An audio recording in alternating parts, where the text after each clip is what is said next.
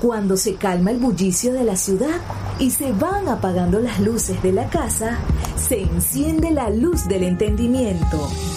Desde este momento comienza Puerto de Libros, Librería Radiofónica, programa que contiene todos sus elementos tipo A. Puede ser escuchado por niños, niñas y adolescentes sin la supervisión de padres, madres o representantes. Comienza Puerto de Libros, Librería Radiofónica.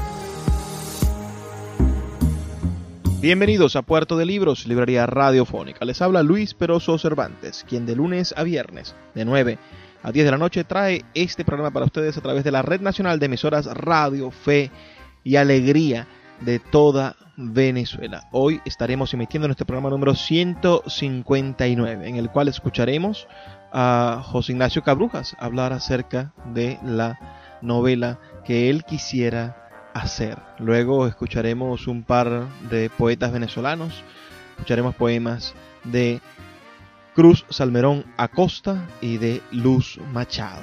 Y después escucharemos a dos maravillosas poetas del Cono Sur, una uruguaya y una argentina, Alfonsina Storni y Delmira Agustini. Espero que el menú de hoy sea de su completo agrado y puedan acompañarnos con sus mensajes de texto, con sus comentarios y con sus siempre bien recibidos reportes de sintonía al 0424 672 3597 0424 672 3597 o a nuestras redes sociales arroba librería radio. Este programa también está siendo escuchado a través de plataformas de podcast en todo el mundo y en YouTube. Así que espero que si nos están escuchando de alguna de esas plataformas también nos dejen un comentario y nos hagan saber cómo les parece nuestro programa. Antes de comenzar, siempre escuchamos los mensajes que tienen para nosotros nuestros anunciantes, esas personas que hacen posible que Puerto de Libros, Librería Radiofónica, llegue a sus hogares todos los días, de 9 a 10 de la noche,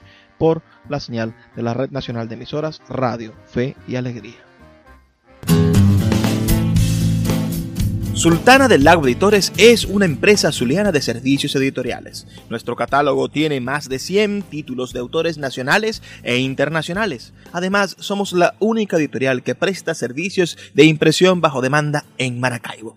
No necesitas invertir en grandes tirajes. Tus lectores pedirán tu libro, nosotros lo imprimiremos y tú obtendrás regalías. Por ello, también editamos internacionalmente en Amazon y Google Play Books. Conoce más en nuestra nueva página web www.sultanadelago.com o siguiéndonos en Instagram como arroba sultana del lago. La voz del autor en Puerto de Libros por Radio Fe y Alegría con todas las voces.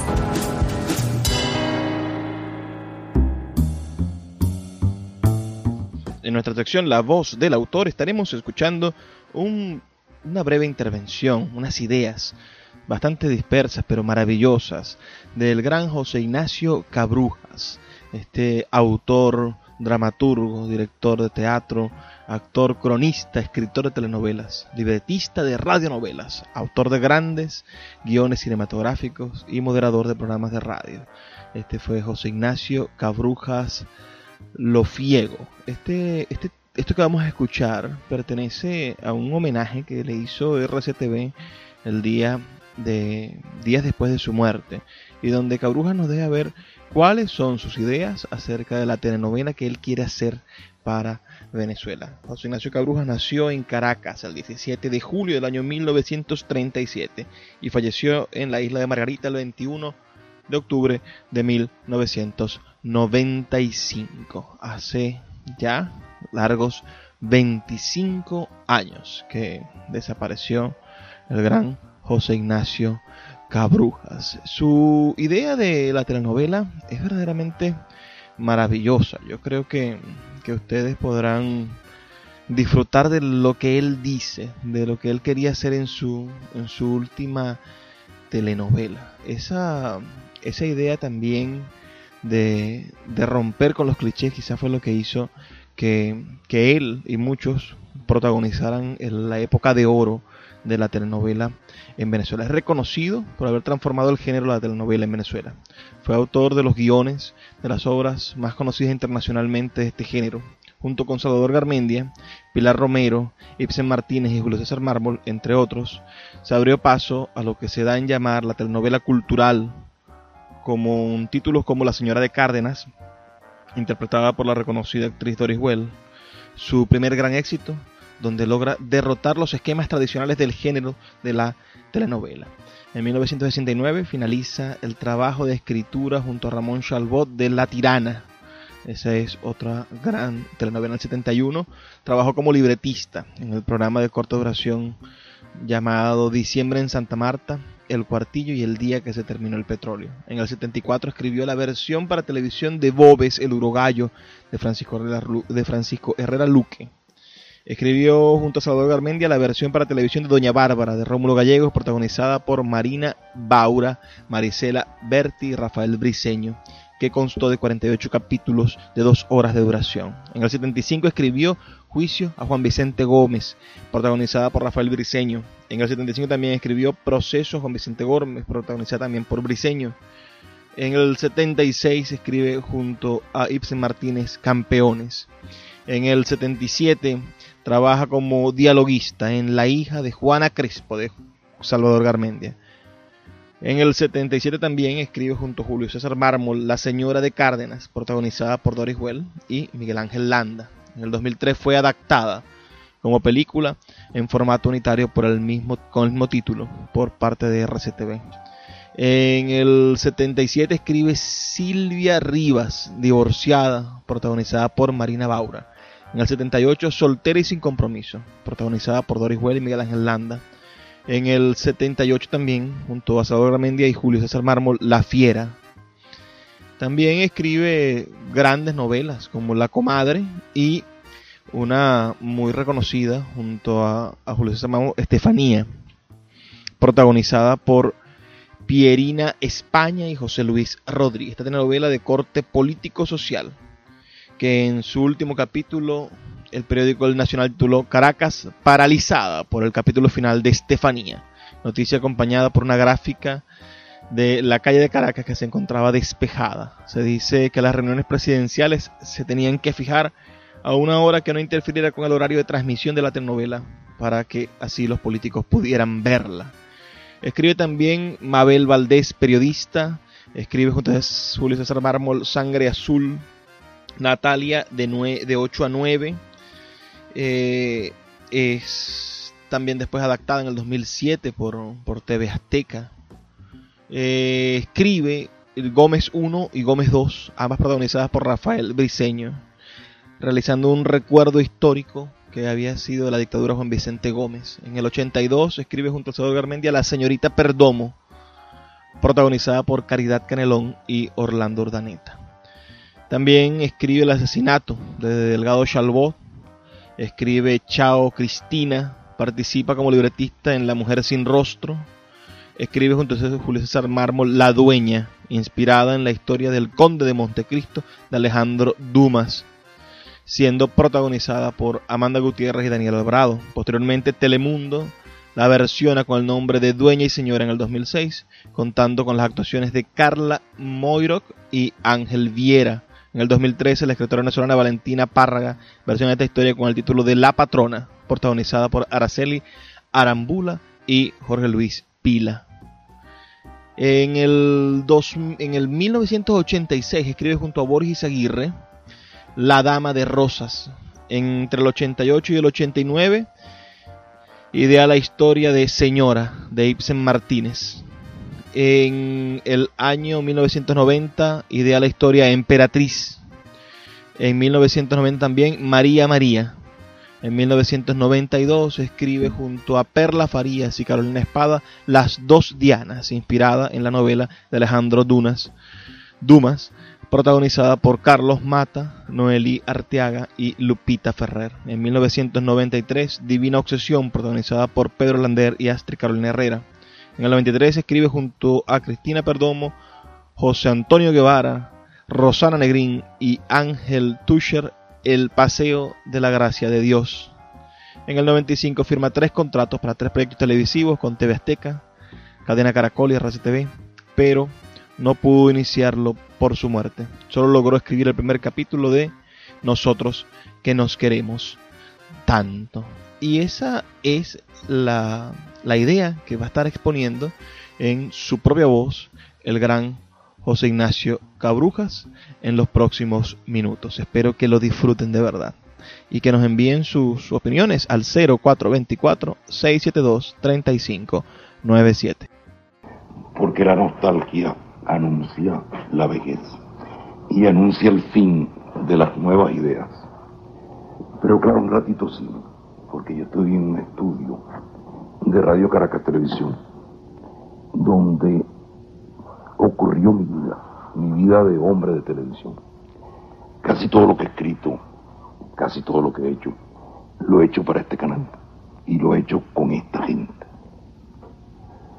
Entonces, es evidente que en este momento, al volver aquí a este estudio, tengo que recordar cosas que yo hice o que hicimos.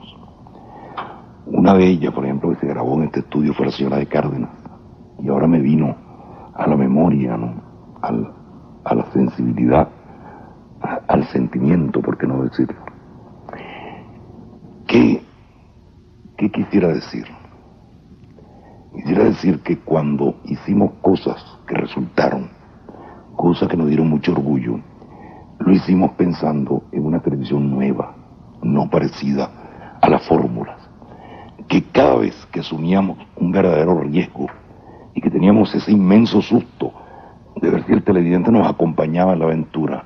El televidente nos acompañó en la aventura. Esa es la novela que quiero hacer, un riesgo, un riesgo personal. Algo que quiero sacar de lo mejor de mí mismo, de, de el deseo que tengo de escribirla y de serla. Eso es nosotros que nos queremos tanto.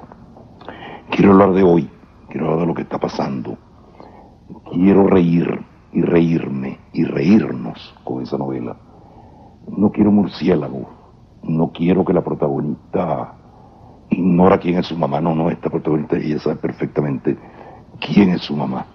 No quiero que la protagonista le den un tubazo por la cabeza y pierda la memoria. Entre otras cosas, un médico amigo mío dice que nadie pierde la memoria de esa manera. Entonces yo creo que, por el contrario, que la protagonista conserve la memoria desde el primer capítulo hasta el último capítulo, puesto que ella necesita mucho de la memoria para poder vivir. Y así sucesivamente, no quiero estrujones, no quiero desgarramientos y dónde está mi mamá y en fin, nada de eso. Nadie va a la cárcel, tal vez a la jefatura, pero a la cárcel no. En esta novela no hay venganzas no hay nadie que viene del pasado y que asusta y que se pone unos lentes azules de contacto, porque los lentes azules de contacto no le cambian el pasado a nadie.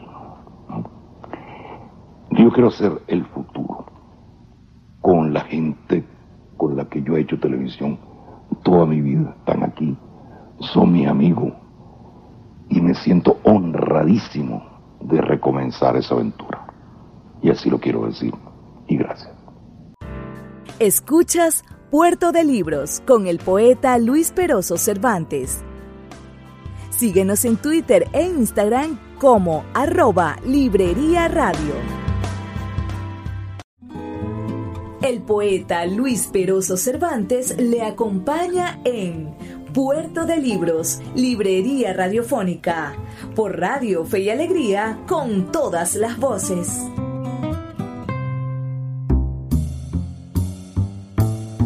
Seguimos en Puerto de Libros. Ahora, en esta sección, vamos a estar disfrutando de dos poetas venezolanos. Vamos a escuchar unos textos de el gran Cruz Salmerón Acosta, nacido en Manicuare, aquí en nuestra bella Venezuela, el 3 de enero de 1892, y fallecido también en Manicuare el 30 de julio del año 1929 vamos a escuchar un par de sonetos del gran Cruz Salmerón Acosta y seguidamente vamos a escuchar a otra poeta también de ese gigantesco oriente centro del país que es la poeta Luz Machado nacida en en Ciudad Bolívar el 3 de febrero de 1916 y fallecido en Caracas el 11 de agosto de 1999. Sin más uh, redondeo, vamos a escuchar los poemas de, del gran Cruz Almerón Acosta y después, con gusto, los comentaremos. Recuerden que pueden enviarnos sus opiniones al 0424-672-3597. 0424-672-3597 o a nuestras redes sociales arroba librería radio en Twitter y en Instagram. Azul. Azul de aquella cumbre tan lejana, hacia la cual mi pensamiento vuela, bajo la paz azul de la mañana, color que tantas cosas me revela. Azul que del azul del cielo emana y azul de este gran mar que me consuela, mientras diviso en él la ilusión vana de la visión del ala de una vela. Azul de los paisajes abrileños, triste azul de los líricos ensueños que me calman los íntimos hastíos. Solo me angustias cuando sufro antojos de besar el azul de aquellos ojos que nunca más contemplarán los míos. Advenimiento. Vierte entre las florestas silenciosas un resplandor su aparición de estrella, y acariciando va todas las cosas su mirada que la hace ser más bella. A su paso deshójanse las rosas, la luz del sol baja a besar su huella, y hasta las rosas menos olorosas quedan por algún tiempo oliendo a ella. Yo la miro perderse entre las flores, y con la voz de todos los amores voy a llamarla, pero me da miedo. Verla venir hacia la angustia mía, porque yo la adoro todavía Quiero amarla como antes y no puedo.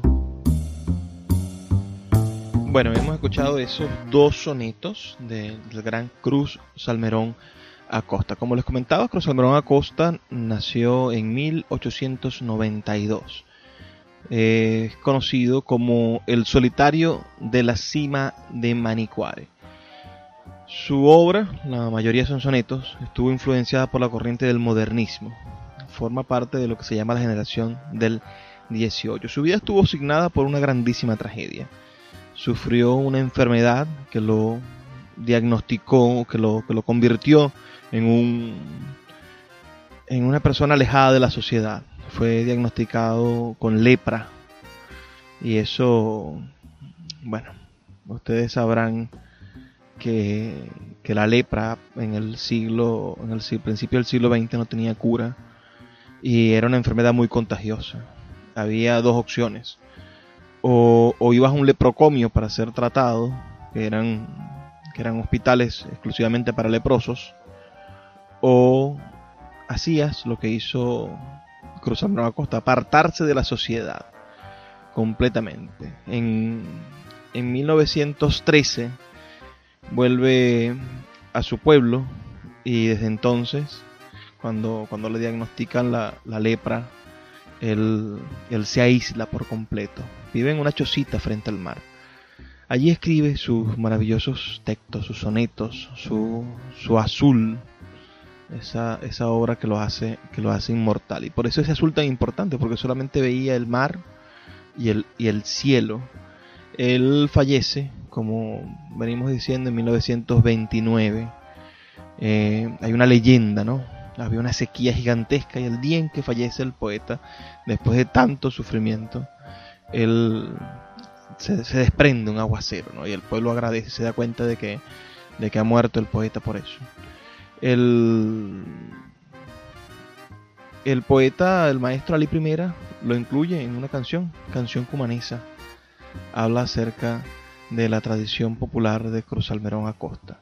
Su, obra lírica fue publicada en 1952, bastante tiempo después de su muerte, en el libro Fuente de Amargura, como parte de las ediciones gratuitas de la línea aeropostal de Venezuela. Jacobo Penso hizo una película llamada Casa de Agua, donde habla de la vida de Cruz Salmerón Acosta. ¿Qué les ha parecido ese par de sonetos? Escríbeme un mensajito de texto al 0424-672-3597 dándome su opinión. Ahora vamos a escuchar a otra grandísima poeta de esa de esa misma de esa misma estirpe. Claro, posterior, casi 20 años después, nace en 1900 en 1916. En cambio, Cruz Algarrobo Costa nace en 1892. Ella nace en 1916. Es Luz Machado, quien fuera poeta, ensayista y diplomática. Fue, recibió el Premio Nacional de Literatura en el año 1987. Fue dirigente del movimiento feminista venezolano, fundadora de la Asociación Venezolana de Escritores, del Círculo de Escritores de Venezuela y de la Sociedad Bolivariana. En 1946 se le otorgó el Premio Municipal de Poesía por su libro Vaso de Resplandor en 1955 se le concedió el Premio Nacional de Poesía Alfredo Armas Alfonso. Recibió el Premio Nacional de Literatura en 1987, como ya les he dicho. Sus trabajos periodísticos fueron publicados en el Universal, el Nacional, El Mundo, El Pregón, La Razón, Fantoches, ahora entre otros, así como en la revista Contrapunto, Élite, Shell, Revista Nacional de Cultura, Nosotras, Lírica Hispana y la revista Imagen. Su bibliografía es maravillosa y, y recorre todo el continente. Tiene libros publicados en Argentina, en Venezuela, en Cuba, en Francia. Y espero que sean para ustedes un, hallazgo esta maravillosa poeta. De, de, de, la poeta Luz Machado vamos a estar leyendo un, un hermoso texto que ustedes podrán después compartir. ¿no? Se llama Pupilas Inmóviles de Luz Machado. Y quizá nos ayude a, entender mejor este mundo del confinamiento que hemos tenido que aprender a vivir, nos ayude a cubrir de, a cubrir de belleza y a redescubrir la belleza que se encuentran en las cosas. Vamos entonces, sin más, a disfrutar de este poema de Luz Machado. Recuerda que puedes escribir tus comentarios al 0424 672 3597. Pupilas inmóviles. Las tres ventanas de la sala tienen los póstigos abiertos. Ojos vacíos, tras de los que miramos a pesar de la tiesa armazón de pestañas. Por unos miro, un cuadrante de fronda que moviliza el viento, hojas brillantes como llenas de aceite y un ángulo de cielo todo azul. En la otra ventana las pupilas son del color del tiempo, casi siempre azules y vacías, o fingiéndoles niñas de azabache el vuelo en espiral de algún samuro. En la tercera son de color gris, por la pared de enfrente, que, con otra ventana siempre ciega, corta de un tajo su ansia de ver lejos. A veces a esta mía la he oído dialogando con la otra que siempre está cerrada. Le habla de todo lo que pasa en la sala donde vivo, de cómo abro sus hojas porfiando con el viento que la cierra, de la gente que pasa a medianoche, del cine o de una cita de los que van a misa, del auto bullanguero y de ese polvo que la cubre toda por estar siempre quieta. Por eso ella, cuando la de mi casa es la que duerme, en un impulso de coquetería o de curiosa tal vez, levanta un párpado la hoja siempre gris de su postigo, y el viento que a tiempo ansiaba entrar por esa cuenca, se venga con la injuria de ensuciarle la cara con todas las basuras de la calle. Oh, las ventanas, los tres trozos perennes que poseo del gran rompecabezas que a cada rato estoy reconstruyendo el lienzo en que figuran esquinas de la plaza y de la iglesia, la gruta de la Virgen y una avenida larga, como la espera que en las tardes tejo, cuando, siendo ya el ángelus, no llegas. Oh, los postigos, pupilas de las casas, tras de las que miramos, a pesar de su tiesa cerrazón de pestañas. Es que no puedo dejar de pensar en el confinamiento, ¿no? En esta experiencia tan terrible que hemos vivido en el medio de la pandemia, quedarnos encerrados en casa, mirar a través de la ventana lo que viven en edificios, bueno, mirar hacia abajo y ver cómo sucede el día. Aquellos a los que se le va la luz, bueno, salir a, observar por la ventana cómo el mundo va cambiando de lugar, cómo la tarde se aproxima a la noche y de la noche nace el amanecer y así. Muchas personas eh, en nuestro país están en graves aprietos porque esto de estar confinado no nos permite, bueno, obtener el, pan de cada día. Otros tenemos trabajos que podemos hacer a distancia, como hacer la radio, por ejemplo. Puedo hacerla yo desde mi casa tranquilamente y, enviar los archivos de audio para que se reproduzcan en las diferentes emisoras del país. Pero, pero un carpintero, pienso yo, un trabajo elemental, ¿cómo hace para trabajar desde su casa si necesita instalar un equipo, una, una, una biblioteca o hacer algo así. Hay muchas, muchas ideas, pero el, la poeta es capaz de ayudarnos a redescubrir a través de esas tres ventanas el mundo. Y así es la poesía, remoza de, belleza, remoza de un brillo especial las cosas y las convierte en algo en algo nuevo, Aprovechemos la poesía en estos días, que parece que hay que hacer mm, más y mejor la cuarentena, hay que hacer más y mejor el confinamiento para poder salvarnos, para poder salvar a los seres que queremos. Quedémonos en casa, si podemos, quedémonos en casa. Hagamos todo lo posible por no salir de nuestras casas y por no permitir que el virus se siga expandiendo, porque las condiciones sanitarias del país son verdaderamente a contracorriente de la realidad de un virus como este. Escríbenos al 0424-672-3597, 0424-672-3597 y danos tu opinión. Vamos a hacer una breve pausa de dos minutos y ya volvemos con más de Puerto de Libros, Librería Radiofónica. Síguenos en arroba Librería Radio. Cada día un libro. Puerto de Libros, Librería Radiofónica por Radio Fe y Alegría, con todas las voces.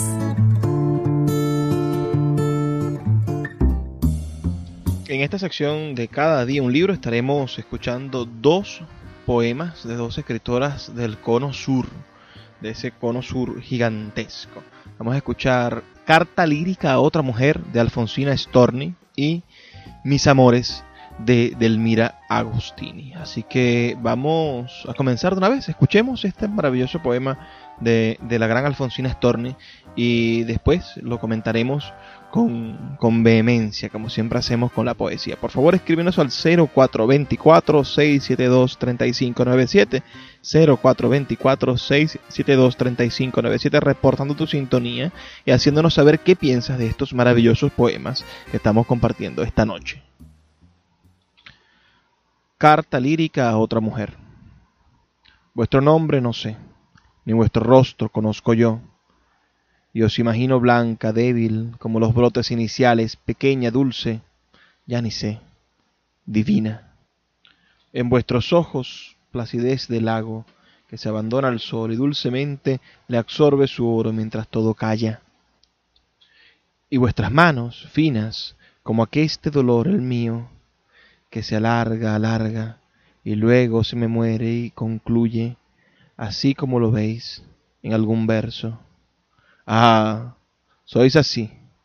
Decidme si en la boca tenéis un rumoroso colmenero, si las orejas vuestras son a modo de pétalos de rosas ahuecados. Decidme si lloráis humildemente, mirando las estrellas tan lejanas, y si en las manos tibias se os aduermen palomas blancas y canarios de oro. Porque todo eso y más vos sois sin duda, vos que tenéis el hombre que adoraba entre las manos dulces, vos bella que habéis matado sin saberlo acaso toda esperanza mía, vos criatura, porque Él es todo vuestro, cuerpo y alma, estáis gustando el amor secreto que guarde silencioso. Dios lo sabe. ¿Por qué? Que yo no me alcanzo a penetrarlo. Os lo confieso que una vez estuvo tan cerca de mi brazo que, a extenderlo, acaso mía aquella dicha vuestra fuera ahora. Sí, acaso mía. Mas ved, estaba el alma tan gastada que el brazo mío no alcanzó a extenderse. La sed divina contenida entonces me pulió el alma, y él ha sido vuestro. ¿Comprendéis bien? Ahora en vuestros brazos él se adormece, le decís palabras pequeñas y menudas que asemejan pétalos voladores y muy blancos. Oh, ceñidle la frente. Era tan amplia, arrancaba tan firmes los cabellos a grandes ondas que, al tenerla cerca, no hiciera otra cosa que ceñirla. Luego, dejad que vuestras manos vaguen sus labios suyos. Él me dijo un día que nada era tan dulce al alma suya como besar las femeninas manos. ¿Y acaso alguna vez yo, la que anduve vagando por fuera de la vida, como aquellos filósofos mendigos que van a las ventanas señoriales a mirar sin envidia toda fiesta.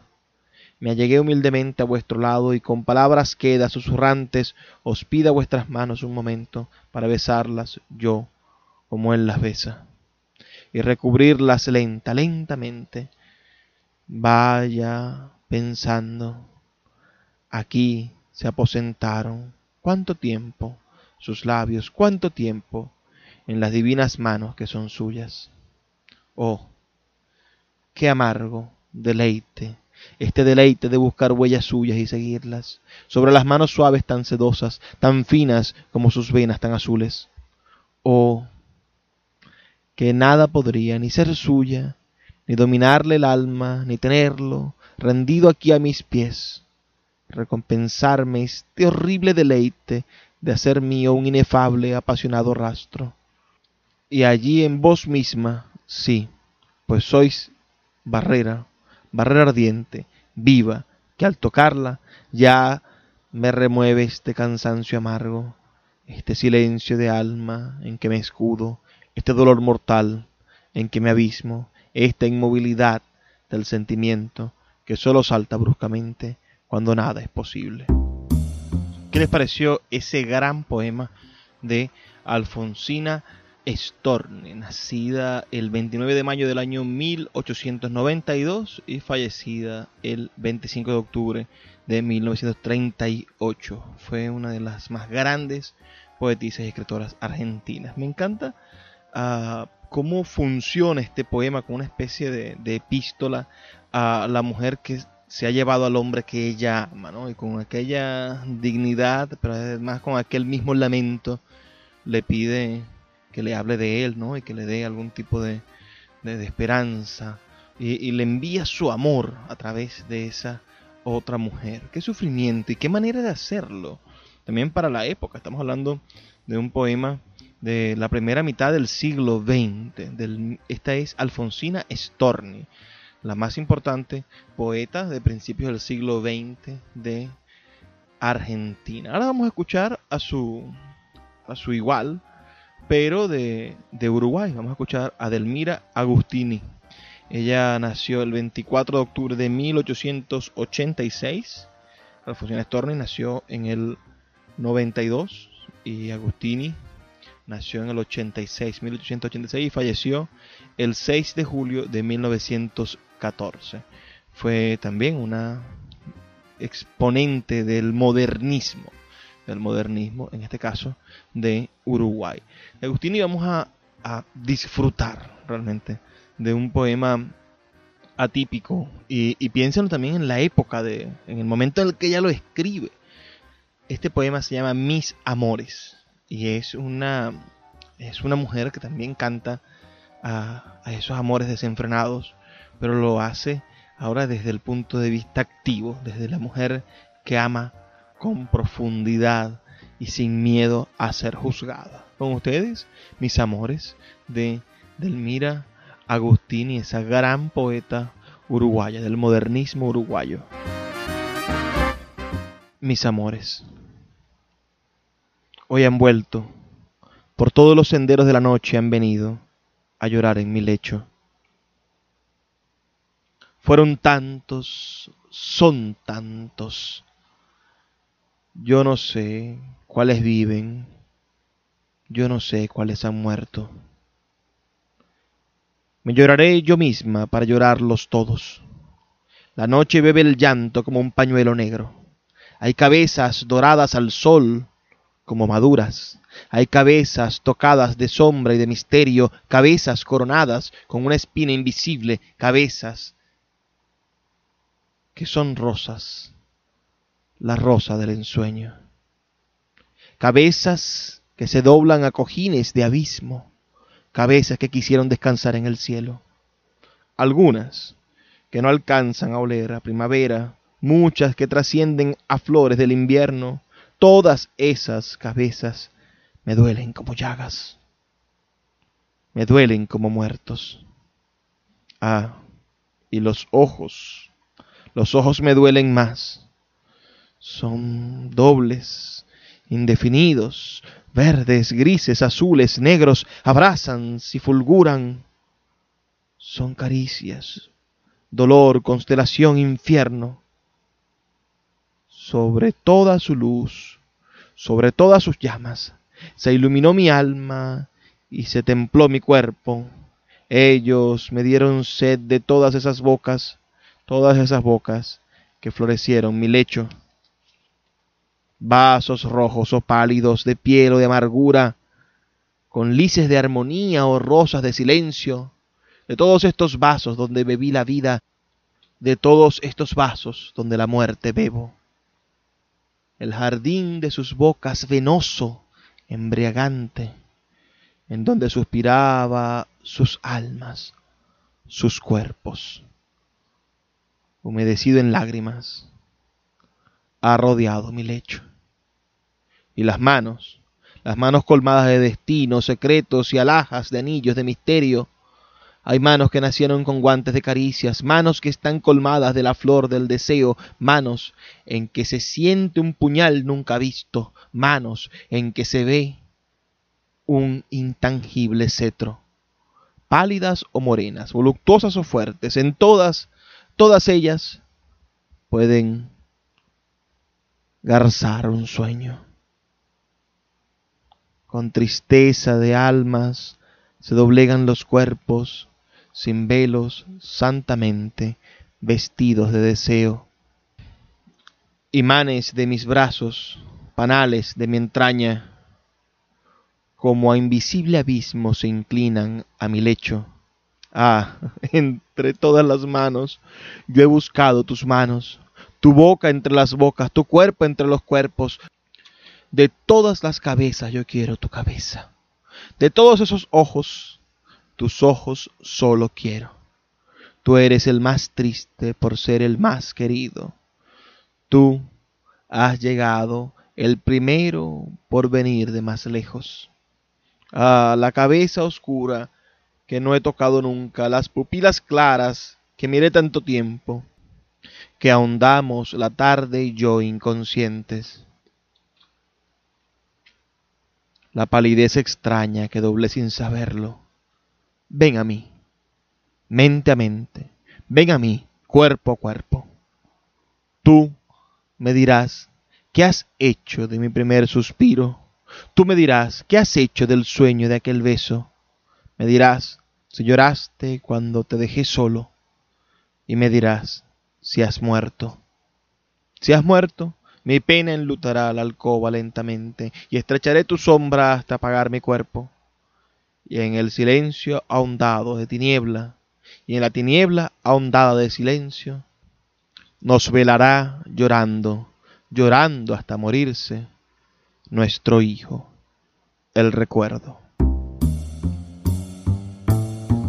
Qué te han parecido estos dos poemas. Envíanos tus comentarios al 0424-672-3597, 0424-672-3597 o en nuestras redes sociales arroba librería radio en Twitter y en Instagram. Recuerda que este y otros programas puedes volverlos a escuchar en nuestras plataformas de podcast. Estamos en todas las plataformas de podcast importantes y también en YouTube. En todos estos sitios vas a poder conseguir nuevamente nuestros programas. Envíanos tu sintonía y espera apenas dos minutos porque ya volvemos con más de Puerto de Libros, librería radiofónica.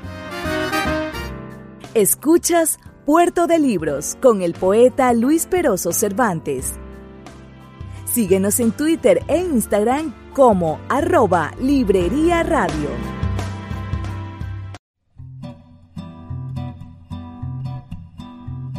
¿Cómo piensa la literatura? Piensa mejor, lee un libro. Puerto de Libros, Librería Radiofónica por Radio Fe y Alegría, con todas las voces. Ahora sí hemos llegado al final de nuestro programa. Esta es nuestra última sección. ¿Cómo piensa la literatura? Pues si piensas como literatura, seguro vas a pensar mejor. Hoy les traigo para reflexionar un poco para pensar mejor con la literatura, les traigo un, poema de Constantino Cavafis. Constantino Cavafis, poeta griego, nacido en Alejandría, Egipto, el 29 de abril de 1863 y fallecido en la misma ciudad el 29 de abril de 1933. Su lengua griega, ¿no? Y esa esa cultura griega encallada en, en África, en, en, Egipto, este gran Constantino Café. Bueno, les traigo para, para resumirles un poema titulado Esperando a los bárbaros, que espero nos sirva a nosotros para reflexionar sobre nuestra actual situación en Venezuela. Así que con ustedes este poema. ¿Qué esperamos congregados en el foro? Es a los bárbaros que llegan hoy. ¿Por qué esta inacción en el Senado? ¿Por qué están allí sentados sin legislar los senadores? Porque hoy llegarán los bárbaros. ¿Qué leyes van a hacer los senadores? Ya legislarán los bárbaros cuando lleguen. ¿Por qué nuestro emperador madrugó tanto y en su trono a la puerta mayor de la ciudad está sentado solemne y ciñendo su corona? Porque hoy llegarán los bárbaros. Y el emperador espera para dar a su jefe la acogida. Incluso preparó para entregárselo un pergamino en el que muchos títulos y dignidades hay escritos. ¿Por qué nuestros dos cónsules y pretores salieron hoy con togas rojas bordadas? ¿Por qué llevan brazaletes con tantas amatistas? Y anillos engastados y esmeraldas rutilantes? ¿Por qué empuñan hoy preciosos báculos de plata y oro magníficamente cincelados? Porque hoy llegarán los bárbaros, y espectáculos así deslumbran a los bárbaros. ¿Por qué no acuden, como siempre, los ilustres oradores a echar sus discursos y a decir sus cosas? ¿Por qué hoy llegarán los bárbaros y les fastidian la elocuencia y los discursos. ¿Por qué empieza de pronto este desconcierto y confusión? Qué graves se han vuelto los rostros. ¿Por qué calles y plazas a prisa se vacían y todos vuelven a casa compungidos? ¿Por qué se hizo de noche y los bárbaros no llegaron? Algunos han venido de las fronteras y contado que los bárbaros no existen. ¿Y qué va a ser de nosotros ahora sin bárbaros? Esa gente, al fin y al cabo, era una solución. Las sociedades en crisis inventan soluciones. Inventan soluciones a veces mitológicas, ¿no? Muchas veces eh, nos hemos encontrado en la historia de nuestra humanidad con civilizaciones que están estancadas, que de pronto Están en una especie de, de, juego de dominó trancado y nadie tiene la pieza que hace falta para continuar. La civilización griega, esta que inspiró a, al gran Constantino Cavafis para escribir este poema, esperando a los bárbaros, llegó un momento en el que estaba tan gastada como civilización que la única solución era su desaparición y después, bueno, filtrarse a través de la violencia de la desaparición. Pensemos en, la crisis del cristianismo, de ese protocristianismo que, que asesinó a Hipatia, ¿no? Y, quemó y, y, censuró la biblioteca de Alejandría, ¿no? Y pensemos en, otras civilizaciones, pensemos en, el, crecimiento de la civilización occidental en la Edad Media.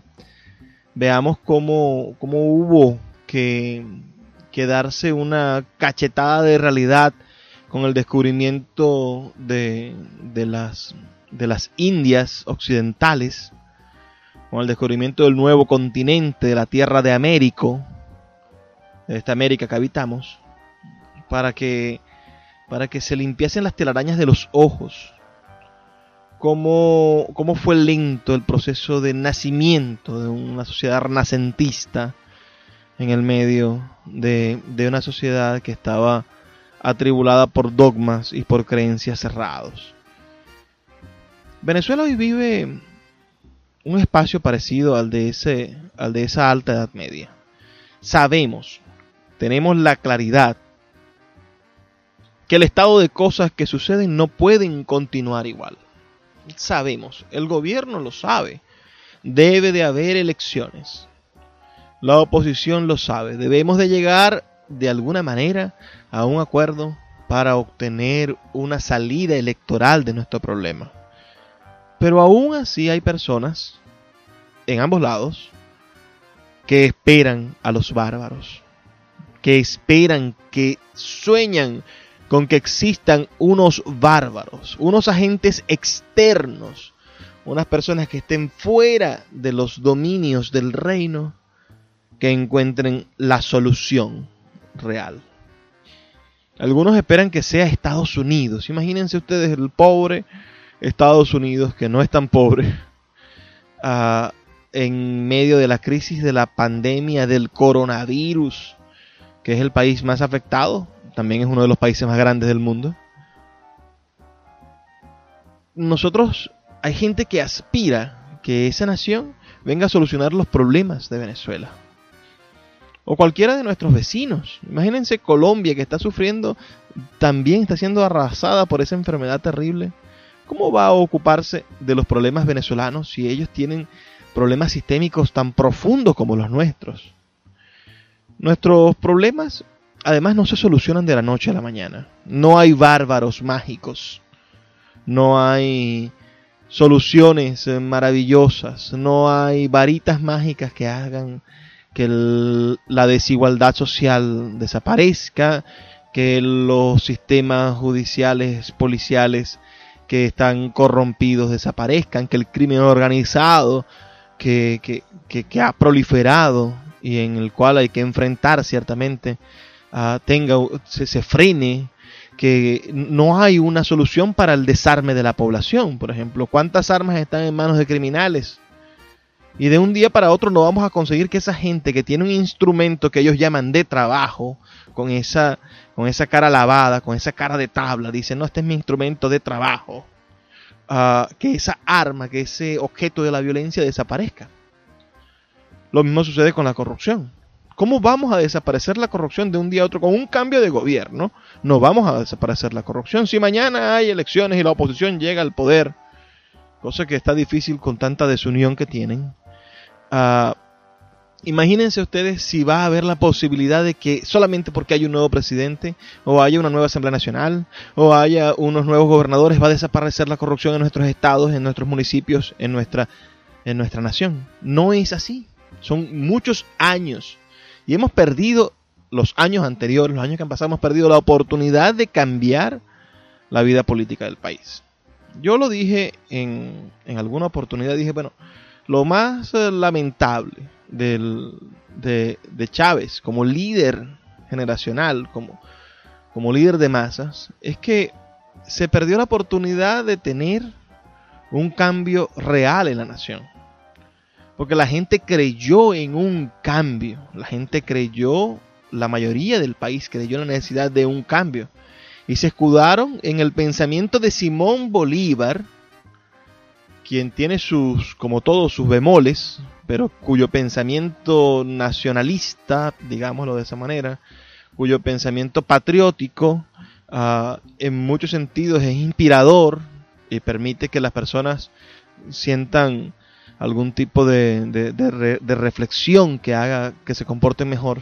Utilizaron a Simón Bolívar y perdieron la oportunidad de potenciar con el pensamiento bolivariano, con el pensamiento de Simón Bolívar, un cambio real en el pueblo.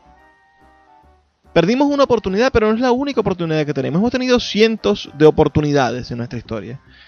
Yo creo que debemos de intentar crear nuevas oportunidades y saber que el cambio no va a depender de que vengan los bárbaros. No va a depender de un agente externo. No va a servir de nada, señores, si vienen los bárbaros. En un caso hipotético, absurdo, en el cual recibamos la, visita de esos agentes externos, de esos bárbaros, el cambio no se va a, generar de un día para otro. No va a pasar en un año, no va a pasar en dos años, no va a pasar en cinco años. El cambio es generacional y debemos nosotros contribuir a que ese cambio exista con educación, con formación, con lectura. Solo leyendo, solo leyendo, solo formándonos, vamos a poder tener una sociedad preparada para el cambio que necesitamos. Vamos a poder tener una Venezuela mejor. Y conste que tenemos años luchando por eso. Así como la, el tamaño de nuestros hijos e hijas, de estas futuras generaciones se va a ver afectado por la desnutrición. Vamos a ser venezolanos más pequeños. Dentro de 20, 30 años la medida, la media de la altitud, de, de la altura del venezolano y de salud se va a ver afectada por la desnutrición. También la media de reflexión, de, de poder, de, de, transformación social, se ve afectada si no leemos. Una sociedad menos preparada, una sociedad con menos estudios universitarios, una sociedad con menos uh, bachilleres, una sociedad con menos lectura, con menos libros, con menos editoriales, es una sociedad menos preparada para poder enfrentar los retos que les va a proponer el desarrollo. No vamos a estar en condiciones de generar el cambio en positivo que queremos. ¿A quién beneficia eso? ¿A quién beneficia tener una sociedad menos válida? ¿A quién beneficia que nuestros hijos sean pequeños y tengan menos capacidades de desarrollo? No es a los venezolanos, no es al pueblo, no es a la mayoría.